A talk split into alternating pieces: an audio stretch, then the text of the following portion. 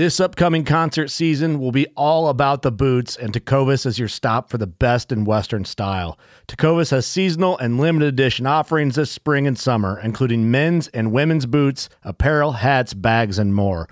All Tecovas boots are made by hand in a time honored tradition with timeless styles that are always on trend. And Tecovas has first wear comfort with little to no break in period. It's hard to find this level of comfort paired with this level of style. Stop by your local Tecova store, have a complimentary drink or two, that's WCB style, and shop new styles. The smell of fresh leather and friendly staff are at your service. Many stores even have leather custom branding to make your boots truly personalized. And with regular live music and events, there's no in store experience like it. If you can't make it into a store, just visit tecovas.com. That's T E C O V A S.com. They offer free shipping on all boots, as well as free returns and exchanges, and ship right to your door. Go to tecovas.com and find your new favorite pair of boots today. Fishing like a local isn't just about catching fish. It's about connecting with the environment and the people who call it home. It's about hearing the stories and traditions that have been passed down for generations and sharing unforgettable moments with the people you meet along the way. Fishing like a local is having an experience that stays with you forever. And with FishingBooker, you can experience it too, no matter where you are. Discover your next adventure on FishingBooker. Tethered Nation, you've often heard me talk about Tethered and their saddle setups and how much I love them and that uh, I've given them credit for helping me expedite my learning curve or becoming a more mobile and more aggressive hunter, especially whenever it comes to doing out of state hunts. Well, their previous saddle setup was there's nothing wrong with it. I've used it for two years, but they've decided to up their game if you've not heard and have released the Phantom saddle. And the things that they've updated this is, is sizing. Oftentimes, people are asking what size they need to buy based on their waist size. Well, they've kind of eliminated that and created a one size fits most uh, saddle size, which is a tw- goes from a 28 inch waist to a 48 uh, 40 inch waist. They developed comfort channels. One of the biggest things people would talk about is just like overall comfort when they get into the saddle. The saddle is comfortable to begin with, but how could they increase that even more? So, what they did was they created comfort channels on the uh, loop in which the bridge kind of connects into. And your bridge position will have a lot to do with uh, how comfortable your sit might be because it's going to determine where the pressure of your saddle is being placed on your body. So, if you need a little bit more back pressure, you move it to the higher comfort channel. If you need a little bit more pressure or support underneath your rear end, you move it to a lower comfort channel. The other thing, one of the biggest things I think, you know, overall is, you know, that has to do with comfort is how high you're setting your tether. And a lot of times when you're getting into a tree, depending on the size of the tree, where the branches are, things of that nature, you can't always get your tether height exactly where you want it to be. For me, I like to set mine right about neck height. But if I have a branch that's in the way and I'm hunting public ground and I can't cut it, I might need to set it higher or lower, and that's going to impact the length of my bridge uh, away from me, essentially, or the or the distance from me to my tether.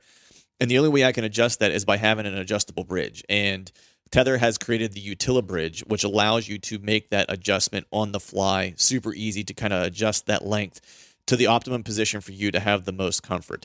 The other thing that I'm really stoked about that is probably a little bit underlooked is the lineman loops. Now, the lineman loops on the Mantis are fine, but they're not as rigid as the ones on the Phantom saddle are. And the reason why they're a little bit more rigid and bigger on the Phantom saddle is that it's a lot easier to find them whenever you're trying to, you know, ascend or descend in the dark. So for all these reasons, if you've not checked out Tethered, I would go to tetherednation.com, check out their saddle gear, and specifically take a look at the Phantom saddle.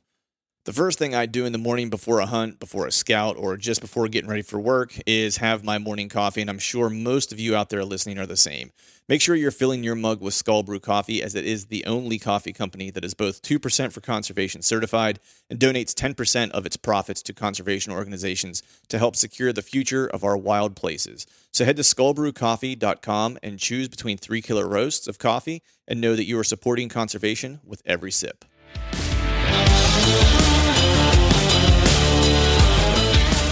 Welcome to the Truth from the Stand Deer Hunting Podcast brought to you by Skull Brew Coffee Company. I'm your host, Clint Campbell, and you are listening to episode number 170. Today I'm joined by Big Buck Killer Andy May, so stay tuned.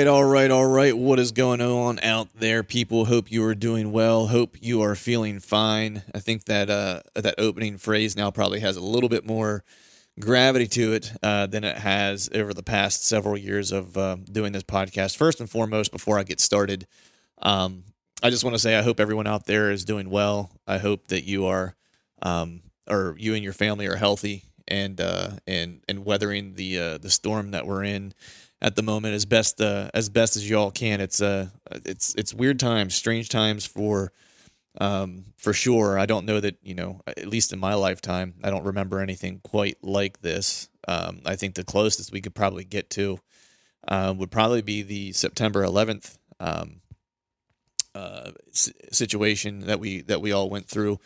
You know, over you know nearly 20 years ago uh, at, at, at this point.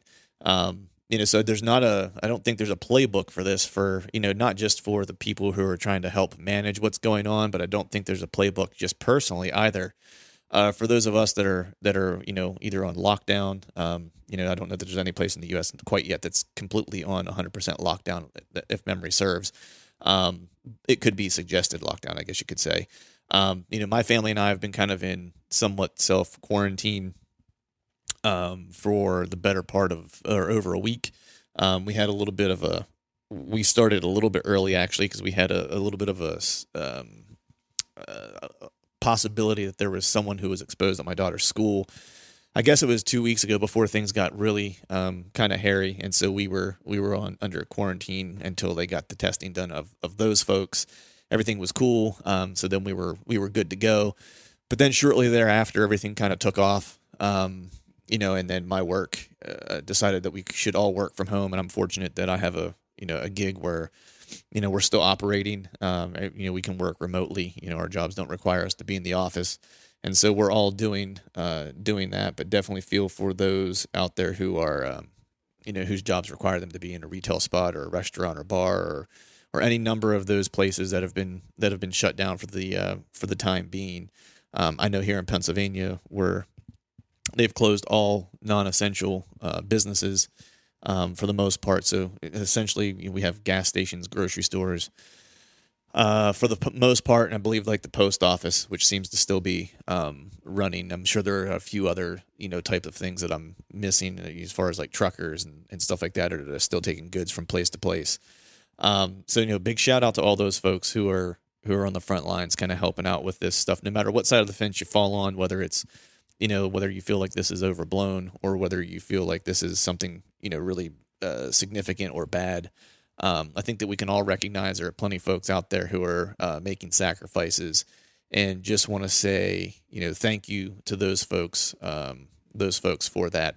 As far as you know my household goes you know i don't know how long we'll be under uh, you know limited movement if if you will um, you know, at this point, we're still able to go to the grocery store and do things like that. We're getting we're getting by. Uh, everyone here is um, is okay, healthy for the most part. I mean, we had some just normal common cold stuff that we've been kind of all getting over, but nothing uh, related to the to the pandemic and, and and so forth. So with that, before we jump into the podcast, I figured, you know, there's a couple things I've been doing to try to try to kind of keep myself occupied during the course of all all this you know outside of you know my normal work because learning to work differently working remote has its challenges. Um, you know it's everyone's learning to communicate a little bit differently and stuff like that. So that notwithstanding you know there are things i try to do throughout the day or i think as hunters that we can use this time. Of trying to find the silver lining here a little bit that we can use this time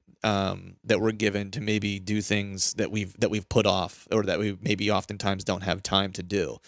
Uh, oh, actually, first let me back up for a second and say like the big news in our household actually is that the dog, for the first time ever, actually spent the night in the house unattended overnight last night and was a good dog. So we rescued him going on two years ago.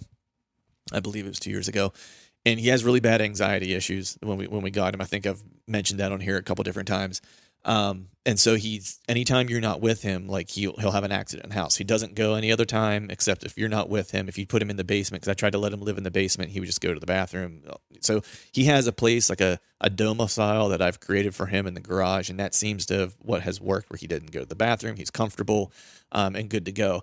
But the idea was to always try to transition him into the house so he could you know live in the in the house with his family. And so I was like, well, with all this extra time that we have, you know, I was like, you know, maybe we should try to take a trial run at letting him in the house, you know, when we sleep.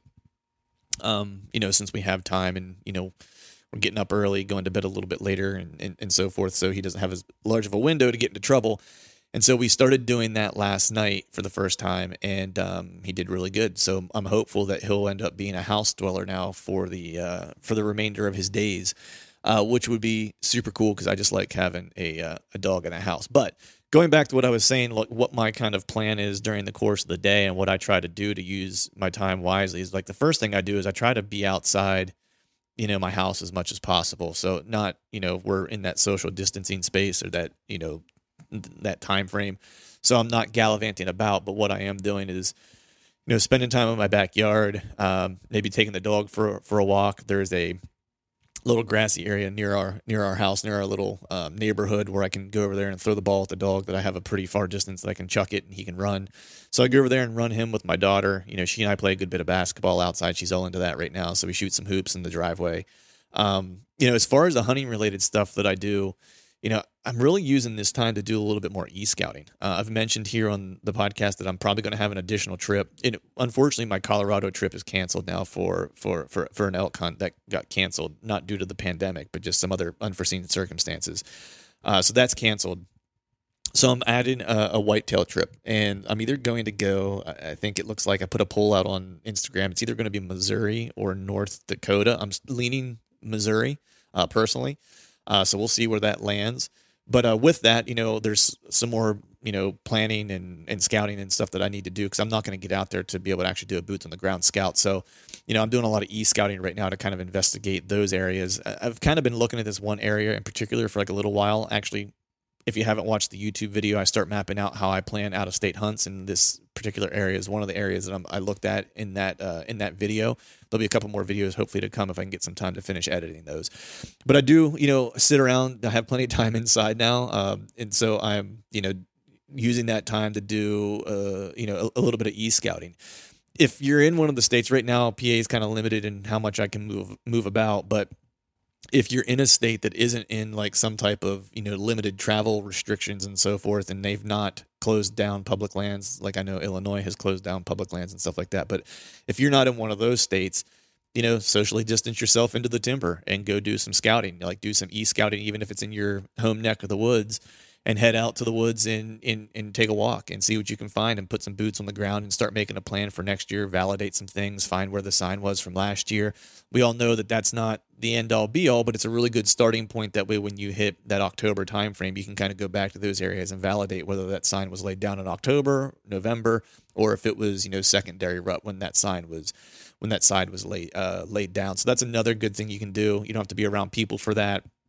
As long as your state you're still allowed to travel to those places in your state.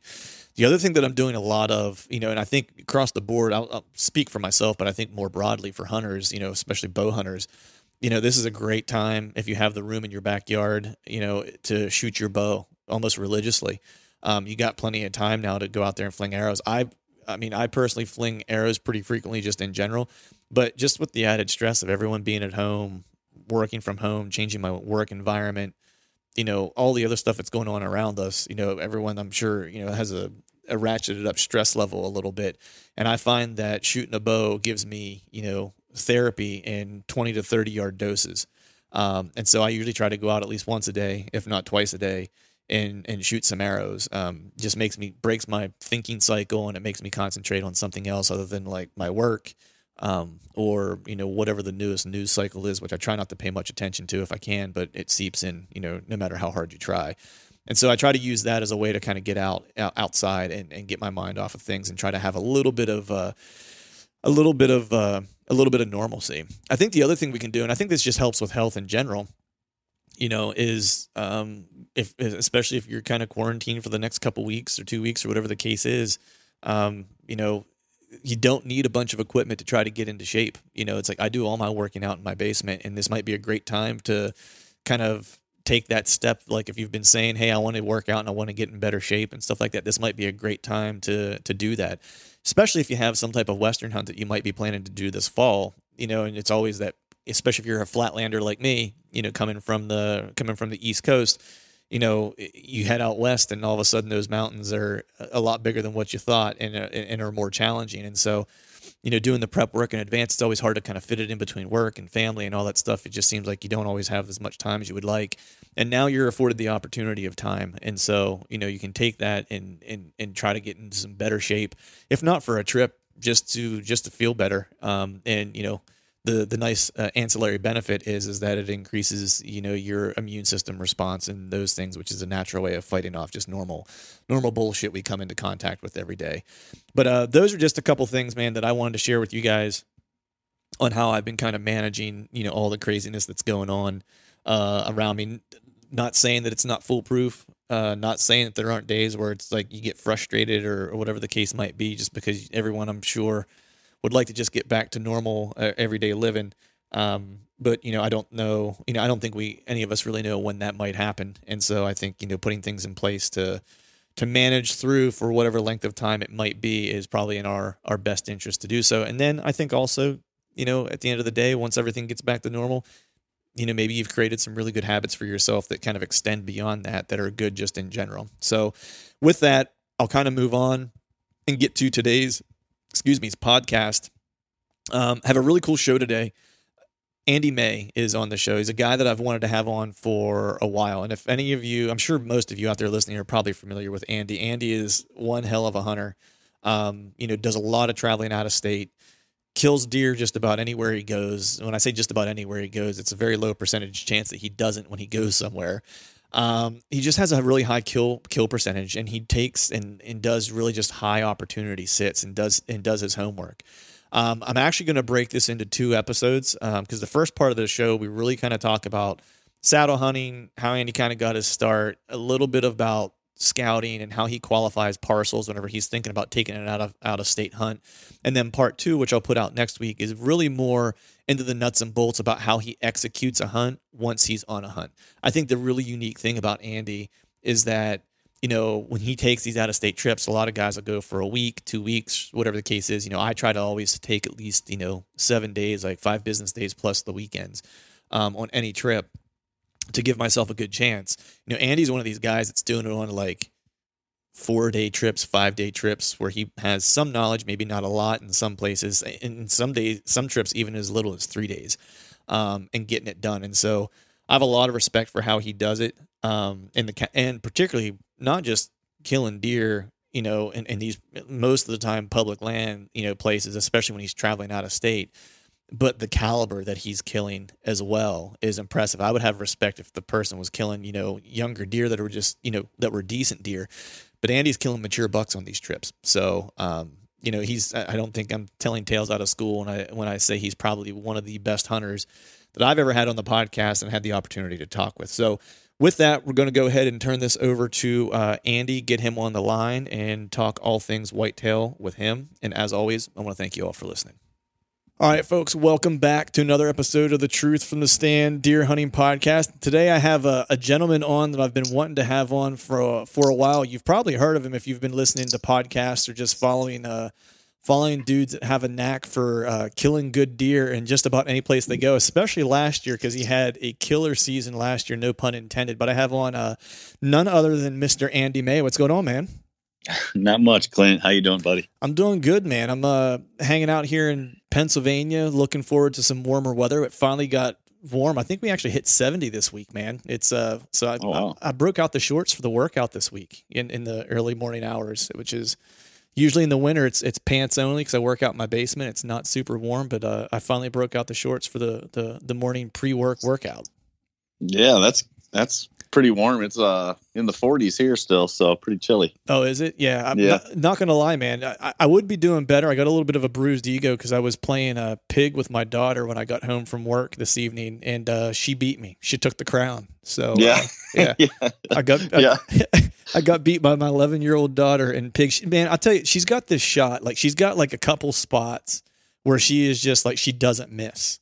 And if I Mhm. let her, if I let her get the ball and take the point, and she starts knocking those down, it's like I'm in trouble because I just overthink the shot and I just I'll bounce it off the front of the rim or whatever, and she just like strokes them from that spot. And once she gets going, I'm done.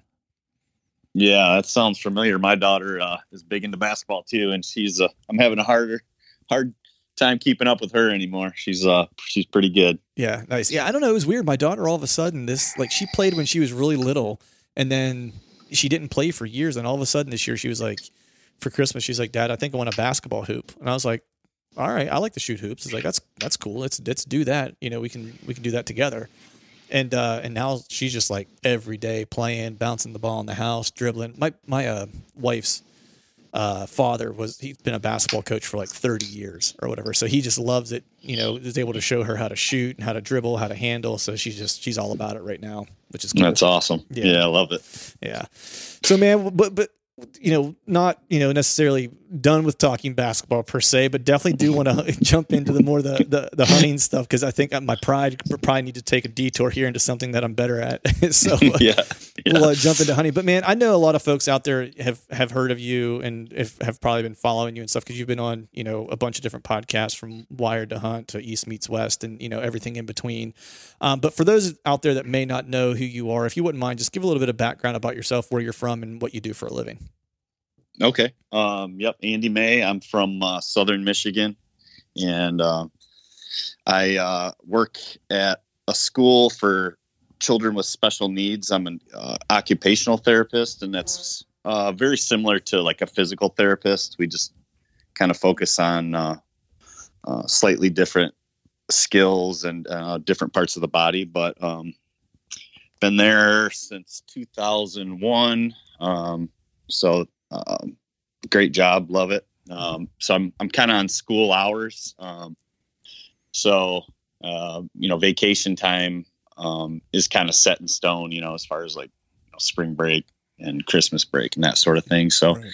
makes it tough uh, to be a traveling hunter. Um, I still find ways to do it. It's just uh, my trips are usually abbreviated, pretty short. Uh, Mhm. Two, three, four day trips are kind of the average for me. Um, kind of long weekend type deals, but um, I'm able to get out around home.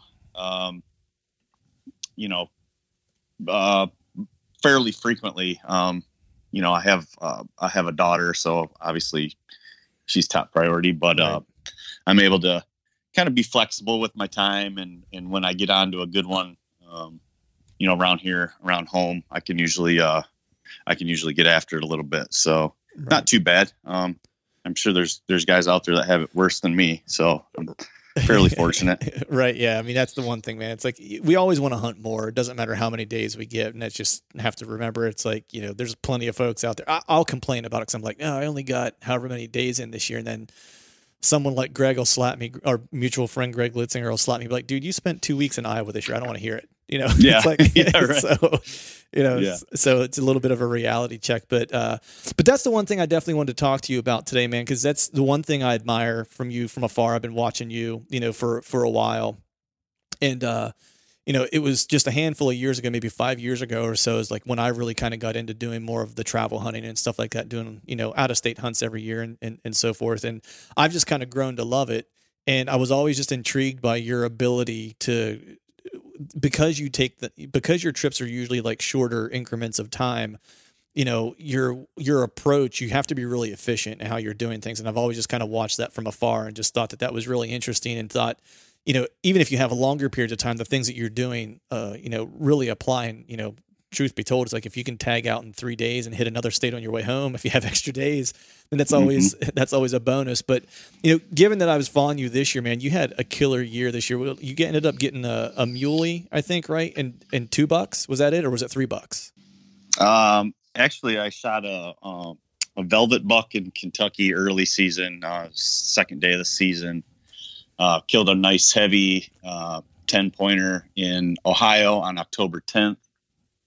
Then late October, I killed that big muley in Nebraska.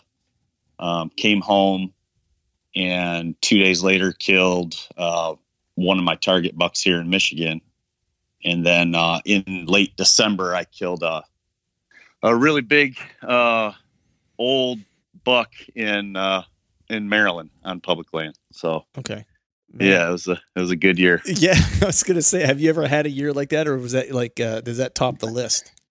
No, actually, I've had uh, I've had uh, many years like that. I mean this this was a good year. Um, I killed my biggest muley. Um, you know, and uh, it probably one of my more memorable years. Just some of those hunts were just the Ohio buck. Uh, you know, shot him from the ground. Um, Nice. you know, real close. So just a lot of real neat, kind of like, I don't know, just real exciting type hunts. Um, Right. So in that aspect, yeah, one of my best. But right. I've, uh, you know, I've I've been fortunate enough to have several uh, seasons where you know I've I've killed four or five uh, bucks a year. My my best year was seven. Whoa. Yeah, that's yeah. that's that's a pretty good year, man. That's some people's decade. Yeah, yeah, I know. I, um, you know, it's uh, a little bit of luck. Um, I've, you know, I've been at it quite a while, so probably a little bit of skill mixed in there, and Right. um, you know, just gotta. If you if you go hunt more places, obviously you're gonna have more opportunities. Like, obviously the year where I killed, you know, four, five, six bucks, like I'm I'm hunting a lot of states, so Right. you know, I I tend to get more tags and go more places than the average guy. You know, Right. most guys take one out of state trip a year, maybe two, but Right. you know, I'm I often have you know four or five, six different states that I try to hit in a year. Right. So how do you how do you prioritize what time of year you're going to go go where? Because I'm I'm kind of running into that right now because I have a couple trips I'm planning to take next year, a couple states I'm planning to hunt next year, but I'm trying to like strategically figure out which states I want to hunt in what time of the year. You know, how do you kind of go Yeah. about doing that? Whether you're just looking to stay warm during a hunt or need maximum concealment, the clothing you wear can make or break a hunt. At MidwayUSA.com, we understand hunting clothing has come a long way with more meticulously crafted camo patterns, advanced scent control technologies, and weatherproof options to withstand the elements. Hunters have to wait until their favorite season, but shouldn't wait on gear, which is why Midway USA offers super fast shipping. When you're ready for your next system, log on to MidwayUSA.com. Yeah. So well, basically, what I what I try to do is obviously with um, you know working in a school, I'm kind of limited. Um, what I used to do, all my out of state trips would, was I basically take a rut trip. That's how it all started. I'd take a rut trip to Illinois or Iowa or Ohio, something like that. And I was having success, and then I just I just wanted to kind of extend my season. So then I started looking in states that had a September season. Mhm. Um, that obviously, you know, some one that point uh, pops out is Kentucky. So I started hunting Kentucky, um, and I really like that state early on. Um, I've had really good luck there. Uh, you know, going after velvet bucks and, Right. and glass and bean fields early season, and and if you're going down there when there's a drought and hunting water, is I mean, just it's I go to like the best part of Kentucky, and I've just had really good luck. And Right.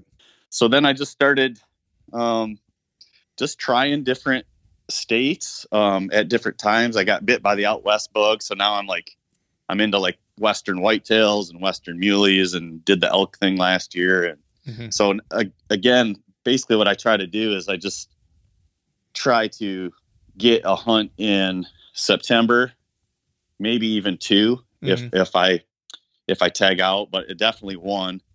And then um, it seems like usually in October, like the beginning of October, I'm hunting Michigan and Ohio. I live really close to the Ohio border, so Okay. it's really easy for me to just jump the border and hunt Ohio. Got it. Um, it's a it's not the good part of Ohio, but it's at least it's another tag, and, Right. and you know I can hunt. It's basically I consider that my home ground. It's so close. Right. Right. Um, Yeah, I remember. you- I, I heard you talk about you actually went and glassed before work one morning, and it just added like an extra forty minutes to your to your drive or something like that. Yeah, exactly. Yeah. Yep. So, um, just right across the the border there, I can get into some deer, and um, usually, um, you know, beginning of October, uh, mid October, late October, right in there. That's that's usually when I'm focusing on um, Michigan and Ohio, Mhm.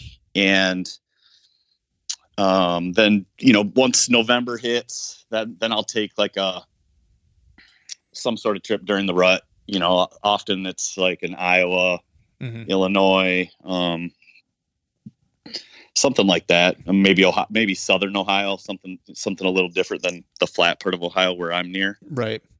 And then, um, and then I just started uh, taking another trip, um, more like late November, and now even into you know late season, like late December. And it's like I just keep trying to add more trips throughout the year. So now, now I'm looking at states that have like a season that goes into January, just just to get more get get more options. Um, you know, Right. to to get out there. I really like uh, the challenge of tackling new ground Yeah. and new habitat and new terrain. I really, I really, really enjoy that. So, um, I've I try to make it a point to hunt a lot of different types of ground and uh, di- uh, different types of terrain. And now I'm starting to see like the different challenges in hunting those different types of terrain, like during different times of the season. Right. So, um, you know, I've really just really enjoyed learning that and kind of um, tackling that challenge. Right. I mean, I think that's my favorite part of because even when I hunt my home state, Pennsylvania, it's like I typically don't hunt the same public year over year. I'm usually on a new piece or a couple new Mm. pieces every year, um, just because I, I want to see what's around the next bend, what's over the next ridge, or whatever the case is. You know, maybe I have like a little Mhm. bit of a little bit of FOMO, the, the old fear of missing out type of thing. where- yeah. you know, which can be good and can can be bad. You know, this year, you know, it's interesting that you mentioned you got the western bug. It's like I do like to go elk hunt. Um, I was supposed to elk hunt this year, but that trip just recently got canned. So I'm actually thinking of switching my whitetail, one of my whitetail trips to um, the Dakotas. Is what I was thinking because I've never hunted whitetails out west. Yeah. Um, and so, what, what's your experience out west been like? How has it how has it been different? How have you had to change things up? How have you had to think about things differently? You know, hunting out there versus the Midwest. Um, as far as whitetail, or you want me to throw muleys in there as well? Uh, let's start with whitetail and then go, go to muleys if you want. Okay. Um, well, um, I, I, and and maybe you feel this way too. I know Pennsylvania, um, from what I hear, can be a, you know, a challenging state to hunt. Yeah, for sure. Um, and where I'm at in Michigan, um, it's the most challenge. It's the most challenging place I've hunted. I'm not saying it's the most challenging out there. Mhm. It's just the most challenging place I've hunted, and I've hunted, I don't know, like 15 states. Right. Um, so when I go, uh, you know, out of state, um, it just feels easier because I, f- I think um, by hunting in Michigan, it was just a really good like training ground to Yeah. be, um, uh, I guess, to be uh, maybe a, a better than average hunter. I guess Mhm. I don't know if you Yeah. can get it done here. I feel like you could probably get it done in most places. Right. Um, but when I went out west, um, obviously, um, you're into much more open ground. And uh, from what I could tell, um, really good numbers of deer. They're very visual, um, moving um, very well in the mornings and evenings, even like, um, you know, in October or even early in the season. Mhm. Um, so obviously, a, a tactic out there is uh, much more glassing um, and being patient and spot and stalk type hunting, Right. which I just really, really like. Um, in- in fact, I think uh, all my hunts out west have been from the ground. I don't. I think I've yet to get up in a tree. Really. Yeah, so I, I really like um, just just different than what I'm used to. So that's why I really um, enjoy going out there. It's just a new challenge, and I love being on the ground and being mobile. I hunt Mhm. a lot from the ground, even here. Right. Um, but out there, it's like now you can you know maneuver and and glass and, and make you know strategic moves and and try to you know intercept deer that are moving, or if you see one that you know goes into this this river bottom thicket or something, and you know he's kind of bedded there, and then you can move in and get in tight, you know, as, as close as you can and, and try to set up that way. So Right. I really enjoy the how visual everything is instead of, you know, like typical Midwest where it's more of like a an ambush type Right. hunt where you you know often you're reading sign or um, going off like maybe a, a, a trail cam picture or something like that but out Right. there you're you're actually viewing the animal do something and then trying to um, like i said intercept or or get in close to where you see that deer bed down Right. Yeah, that's the one thing for me this year. It's kind of every year I try to pick something that I want to get better at. Um, last year was moving to more of like a, a back tension style release. You know, shooting my bow. I just wanted to Mhm. add that in because I was feeling like at times I was I was punching, you know, punching my trigger or whatever, and I wanted to move away from that. And so I worked with Greg to kind of make the switch. And then this year for me, it's more. Um, I had a I had jumped a legit Boone and Crockett deer in a draw on a CRP field in Iowa this year, and I hunted him once from the ground because there was no trees to get into, Mhm. and I only ended up hunting him that one time because I just wasn't confident in hunting him from the ground for the next however many days and trying to track him down.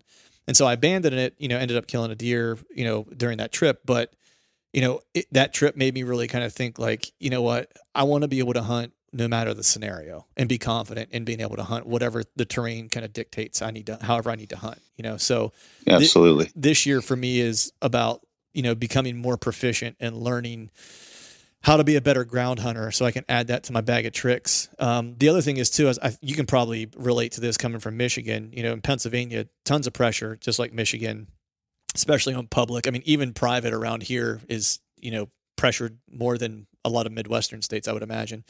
And you know i think what i'm finding to a degree is i'm getting into some of these pockets where there aren't any trees to really get into. And you know because of that i'm finding a ton of deer sign in those areas because those deers just kind of go to those spots. They know they're not going to get bothered. There's no way for anyone to really hunt them if they want to hunt elevated and so they kind of hole up in those places and i'm finding most of my sign or the best sign i'm finding on public is in those areas and i thought even for pennsylvania which is maybe more of a traditional you know get in a tree type of state ground hunting might be a better way to go in terms of being able to get on the more mature deer that, that are on those pieces of public. You know, I don't know if you've had a similar kind of uh, experience in Michigan or not. Yeah, for sure. I definitely, uh, I'm definitely running into um, a lot of good deer in areas that have very few or, or no trees. Where, where I'm at in southern Michigan, um, it's a lot of farming ground. Mhm. Um, so, I mean, there, there's some definitely. Don't get me wrong. There's swamps and uh, and marshes and stuff, and there there's big deer in those. Um, Right. You know, away from the away from what the traditional you know woods is along the edges and whatnot. But um, even in the farm ground, what I see is I'm finding big deer um, out in the middle, um, in cornfields and stuff that a, a lot of people aren't even thinking about or or going after. So um, I'm hunting a lot of like really skinny hedgerows, uh, just little drainage ditches that you can't even see that, that run through the middle of a cornfield. Um, uh, you know, things like that. I'm finding um, deer that are just out there living and getting away from the pressure. In fact, that buck that I killed in um, in Ohio this year, I, I killed him from the ground. Um, now he was he was going um, he was going in and out of this little tiny, uh, basically a little hedgerow. Right. Um, was what he was living in, but then he was spending moving out of that, and he was going right into uh, crop fields. And I mean, there was he wasn't near any tree, so you're either sneaking into that little tiny hedgerow, which is extremely hard, Right. or you have to try to get him from the ground out in these crop fields and he's just disappearing into the corn and running these ditches and um, you know you just get little glimpses of him if you're in the right spot it's not like you can glass him from the road right. you know what i mean so um, I, I do find that um, especially uh, in areas that are higher in pressure um, and even just in like that northern ohio um, area it's just so open that's that's major farming community there so like they literally get rid of most of their hedgerows and they reduce their woods to like nothing like little tiny two to ten acre woodlots that are usually big mature open woods and Right. There's just it looks like you look around. Um, there's no CRP ground, nothing like that. Everything Hmm. is planted in uh, to some sort of row crop, and uh, you're like, man, where where are, are these deer living? But they they're out there, and, Right. it's pancake flat. There's not a uh, an elevation change anywhere. It's like the most odd place. It would be like Kansas if I was just if it going to say had- that. Yeah. if it had CRP ground, you'd be like, man, this is like Kansas, but it doesn't. It's just all beans and corn and beans and corn, and then this little tiny woods, and then you might go a mile and a half before you see another woods. In the Hmm. the next, you know, the next woods down is five acres, and um, the deer are running these these crop fields like completely hidden, like Right. edges and um, you know sometimes like corn and like beans can make like this temporary edge and right. Away from the road away from trees and i'm getting onto big deer like hunting from the ground like slipping through the corn right on the edge or even those like uh, those little drainage ditches that might have a few you know a few trees every so often Right. um, they got water in them, like kind of snaking through the landscape. Um, deer are working those too. So I'm, Yeah. I'm getting on uh, some really good deer in those types of areas. Right. I was just going to say, it's like, I, I would imagine if you could find a ditch, I mean, and then you just said, I was like, if you could find a ditch, that would probably be a place to, to, to, to look at just because it can also kind of stay out of being skylit at all. If they can get, if they can get down in that ditch and it's just, again, as you said, it just creates a, an edge for them to follow. How are you kind of figuring out where, that there's deer in there or what particular place? You know, I'm, I'm sure you're doing some glassing, but are you also kind of getting in into the corn or into the crop fields and kind of looking for tracks along those, you know, along those edges and stuff like that to confirm that they're actually using it and that there's a deer sizable enough that you want to chase? Yeah, yeah. So like, you know, this time of year, um, you know, when everything's cut and stuff, I'll I'll walk all those edges and um, you know, you find you find buck sign, you find deer sign, you see where they're traveling um, along those ditches, and then you could really tell like, man, these deer are really hidden. Um, you got to be. They might have uh, a little spot where they might be visible from maybe a random house or something, but like you got to be at the right place at the right time, and they're but they're you know for the most part really hidden, um, just working these hedgerows and stuff. And usually when the crop comes down, like when the corn comes down, the beans are gone, they're pretty much gone. They Right. don't stay. They, they there's just not enough habitat anymore. So what they do is they kind of migrate to uh, maybe a, a really nice piece of property of private land or something that someone does own a large chunk of quality habitat or there's like these uh basically like uh like i guess you'd call them like metro parks or something like Right. you know five ten miles away. Like they'll they'll literally go all that way to to get into quality quality habitat. But yeah i do a lot of um scouting this time of year but then I also do like in season scouting and I'll run cameras sometimes if I can, like on those ditches or on the edges, um, or even in those little woodlots sometimes. Um, and when I get a picture or a sighting or a track of something that piques my interest, that's when I'll start working the area with glass or even just kind of, I guess I'd call them like a half observation, half potential kill type setup. Right. Um, you know, like if, since I've been hunting there long enough, I, I start to figure out how these deer use the landscape and how they move through it while staying hidden. So I, a lot of times now I have a really good estimation of where I might lay eyes on them or maybe even have an encounter with them Mm-hmm. but um like that buck last year uh i had a picture of him on this little there there was a, a little piece of property that had some decent cover on it kind of like young um young trees and uh, i wouldn't call it uh, like set aside type habitat like set aside field type habitat like um good ground cover Right. and I had a picture of him there at a scrape in early October. Um, but it was at night, but I at least I got a, a direction of travel, and that's what led me to start glassing the surrounding area. So I set up, and I was I was set up to to glass um, that hedgerow. Um, I, I walked the edge of that property and I found tracks kind of cutting through this uh, low spot in this bean Mhm. bean field, and that so I just set up and um, just off that so I could glass and that's where that's where he popped out of was that that little skinny hedgerow. Nice.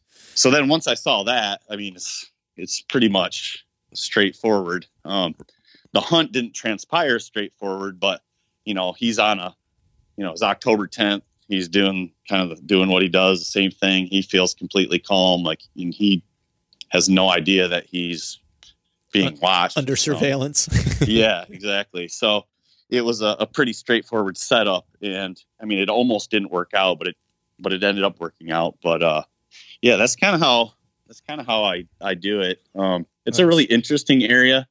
It's a challenging area, um, and what I like about it is like there's nobody, I don't know anybody in that area that's doing what I'm doing right. like It- everybody else is if there's a tree or they're in those little wood lots you go into most of those wood lots there's tree stands and ladder stands and Yep. ground blinds and you know, everything else. But uh yeah. you know as far as i know the very few very few of those deer are getting killed the big ones uh, with a bow. Now most of them get killed during gun because it is so open. It's very easy to do deer drives and they do the deer drives trust me Right, it's, yeah, like- it's crazy I can I can uh, I, I I totally understand that coming from PA, man. That's uh, it's Oh, it's yeah. a pretty common thing here. It's uh, it's interesting, man, because I mean, you know, what you're kind of talking about a little bit is you know zigging when others zag, right? It's like especially Yeah. when you're in high pressured areas, it's like you got to figure out where other people aren't to a degree. I always say that it's like when I go out to scout, it's like I'm scouting people as much as I'm scouting deer.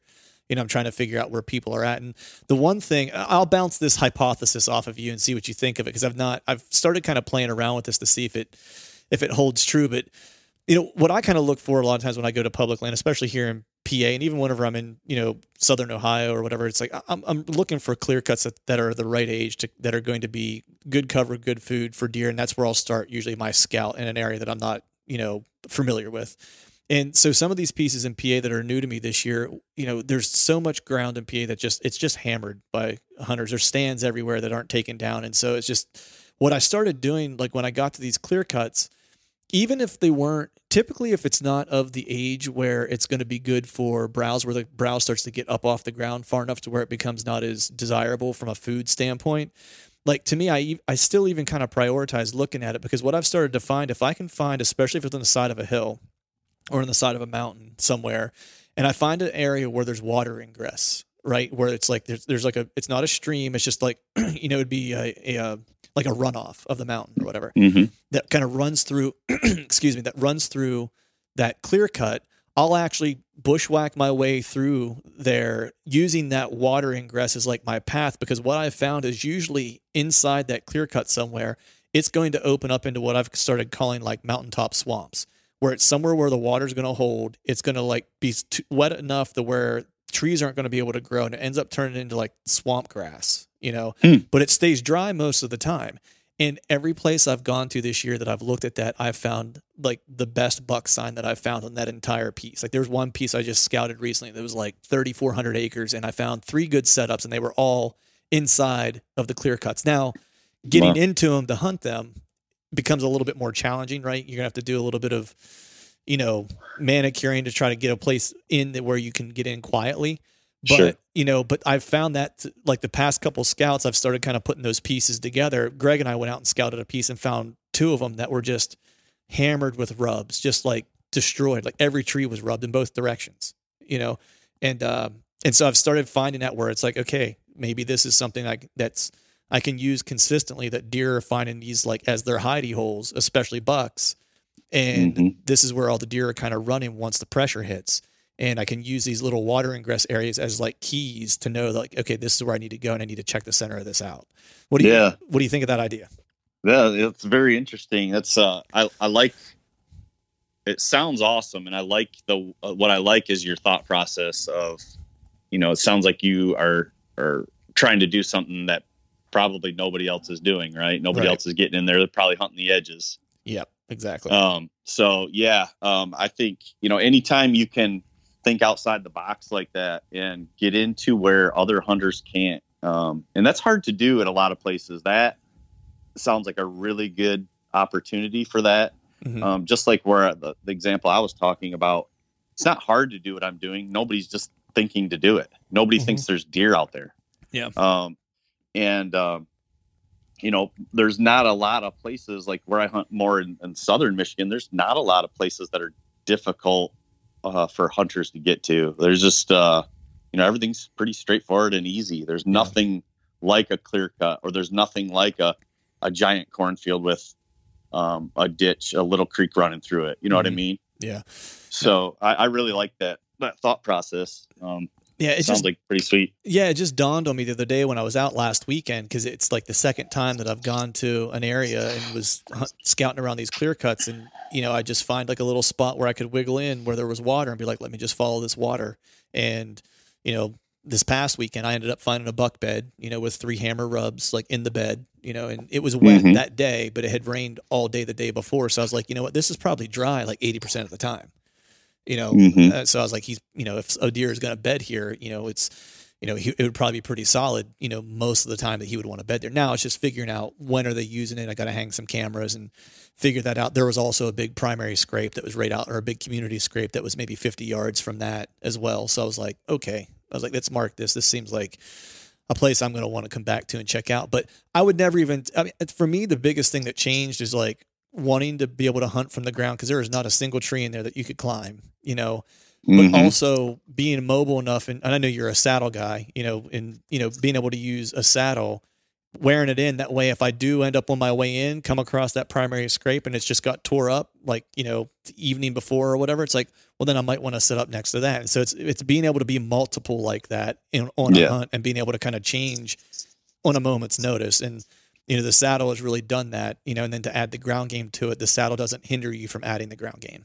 Exactly. Yeah, that's uh I've really I've always had that kind of mentality that I want to be um ready for any situation. And I want to be I want to be able to um recognize the strategy or the tactic that uh is required with whatever um with whatever is presented in front of me. And you know depending on the terrain or the conditions or you know ground setup or you know big woods you know you got to get high. I want to be prepared and have what i need with me um, to do that and to be able to recognize that quickly. And that's that's probably where a lot of my success comes from. I, I feel um, really confident that you know no matter where I go, I'm able to kind of figure things out really quickly. And I don't really know how. I, the only thing I can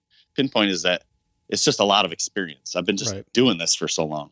Right. Um, but um, what I really like uh, uh, about the saddle um, that you touched on is that it's just it's just so versatile. I can hunt from the ground with it. I can get 30 feet up uh, up with it. I could, if I see a, a buck bedded in a CRP field, I could go stalk that deer with that on. Mm-hmm. Um, you know, I don't have to worry about stashing a stand or anything like that, or carrying extra weight, something that's going to be noisy. It's just all right there. Yeah. And um, one thing, I, I mean, I've mentioned this on a few podcasts now, but I just I'll reiterate it because I think it's huge.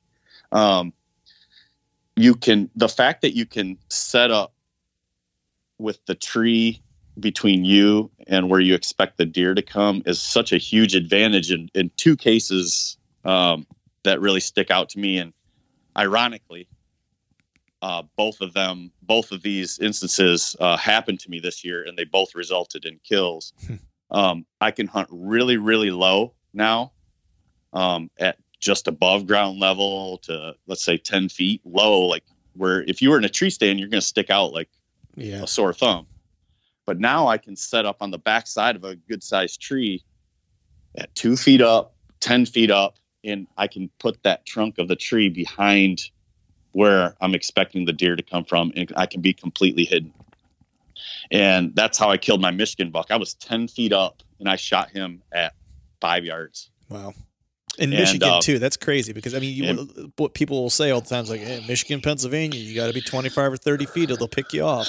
Yeah, yeah, and and it was a it was a it was in a spot where there was one tree, and it was a big giant tree, and I literally just set up on the backside of the trunk, and he came through, coming around this, uh, coming off this uh, this point, and came up onto this. It, it was like a it, it was an island, but where I shot him, it was like the only tree, the only tree that was would be everything else was kind of like skinny, like sapling type stuff. Right. And um, I was able to stay completely hidden. I even came to full draw, like with he was within 10 yards of me, and I came to full draw on the back side of the tree and then just slowly peeked around in the saddle and put an arrow in him.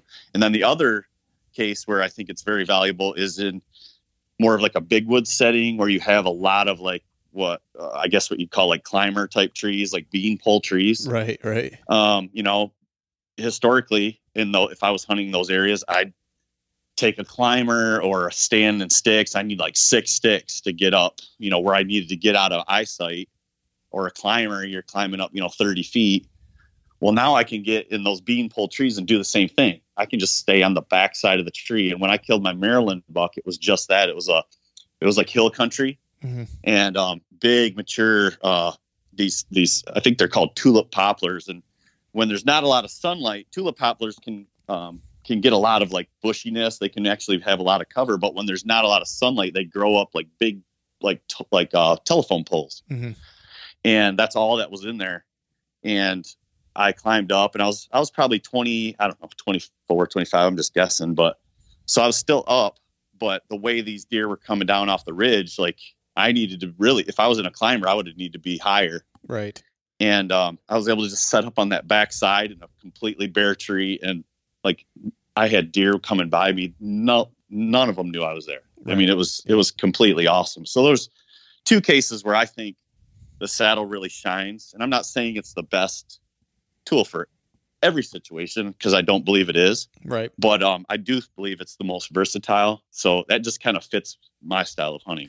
Right. Now I'm the same way. It's funny because I, I had been interested in kind of checking saddle hunting out for a while, and it was I've been using a saddle now for just two years, you know, two full seasons, and I had you know our mutual buddy Greg Greg Godfrey on. We were we were talking whenever they were getting ready to launch the Mantis, and he's like, "You got to try, you know, you got to try saddle hunting." So uh, you know, I did, you know, the first season, you know, not last year but the year before, and I think it was my second hunt, and I ended up arrowing a doe on the second hunt out of it. And I did exactly what you said, which was I kind of hid behind the tree. I actually drew behind the tree and then slipped out as soon as she hit the shooting lane and slipped an arrow in her, and that was it. Mm. And I, from that moment on, I was like, "All right, I'm sold." I was like, the Yeah. fact that I can kind of hide from the deer, and then there was one where I didn't even kill a deer. It was I was set up on uh, the edge of this uh, this food source. It, back in the timber, there was some uh, there was some oak trees that were dropping acorns. So I was kind of set up in a staging area, and I set up in an area where I was like, you know, the deer shouldn't be coming from this direction. Well, wouldn't you know, like the, where I had set up and gave myself a blind spot where I had open openness, like I didn't have any cover, was exactly Mhm. where the deer were coming. And I wa- Mm. this tree wasn't uh, there. were- It was there were a ton of branches, and I didn't uh, I didn't really want to have to do a lot of trimming. This was on my dad's property actually, Mhm. and so I only got up in, and I, I was actually running out of time to get into the tree because I kind of got to that spot late. And so I climbed up in, and I was maybe 12 feet off the ground, and that was it, you know. And this deer pops out, this doe pops out, and I'm like, man, if she sees me, they're like, my hunt's done. You know what I mean? Like completely over. And so I was like, well, let me swing to the backside of this tree and just see if I can stay hidden. And so I basically rotated it around the tree with her as she came around the tree and just continued to keep the tree Yeah. between she and I until she finally moved off far enough away. And she never had a clue that I was there. And deer kept filtering through for the rest of the evening. Know, yeah, and that's so- awesome. I it was like that. yeah it was those two instances where i was just like you know sold and then you know, the big one this year was really whenever i was in ohio and i was just you know didn't know the area really well so i was hiking and pounding the pavement or pounding the ground every day scouting and hunting scouting and hunting just you know every day.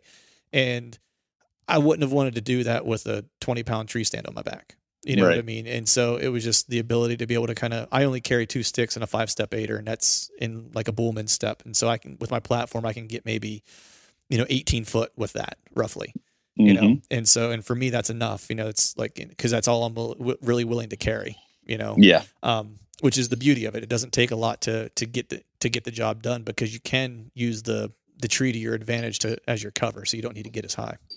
That's right. Yep. And there's a, you know, there's some there's some instances where I think a traditional tree stand might be better. Like if you're in a if you find a tree that's in that spot that you need to get in, and there's like a lot of limbs coming out, Mm-hmm. um, you know, sometimes it might be better to be tucked up next to that trunk, like in a traditional type hang on or something. You know what I mean? So that you can draw your bow as as opposed to like kind of hanging out Yeah. with the saddle. Um, you know, there's I, I come across those now and then, uh, not not very often. Usually, I can make the saddle work in almost any situation, but there's there's a few times where, you know, at least for me, Mhm. the uh, you know, I think uh like a lone wolf or like a mini, uh, like one of the smaller type mobile stands would be a better fit for me personally. Um, Right. but I mean, this year I didn't you I didn't hunt out of a a tree stand at all, Right. so Yeah. it's it's pretty rare. Yeah, yeah, I'm kind of in the same in the same boat. I'm sure there's a use case somewhere. The past two years, I haven't run a, I haven't run across it in the past Yeah. two years. You know, but Yep. it's not saying that they that they uh that there's not opportunities out there. And my big thing is too is like hunt whatever you're comfortable in because comfort and, and, and confidence is going to be what kills you deer versus being in something that that you're hunting in because you think it's going to give you an opportunity if you're not confident in it. You know, Yeah, So for that, sure. That's kind of the, you know where I lean. All right, folks, that is a wrap for today's show. I'd like to thank all of you for listening. And if you haven't yet, please head over to iTunes and leave us a five star rating. And be sure to subscribe to the podcast. And if you've not yet, hit the subscribe button on the YouTube channel as well. And before we shut this thing down, I need to give a big shout out to our partners who continue to help us make this podcast possible. Tethrd, Exodus Outdoor Gear, Skull Brew Coffee Company, Gumleaf USA Boots, and Day 6 Specialized Gear. And until next time, we'll see y'all.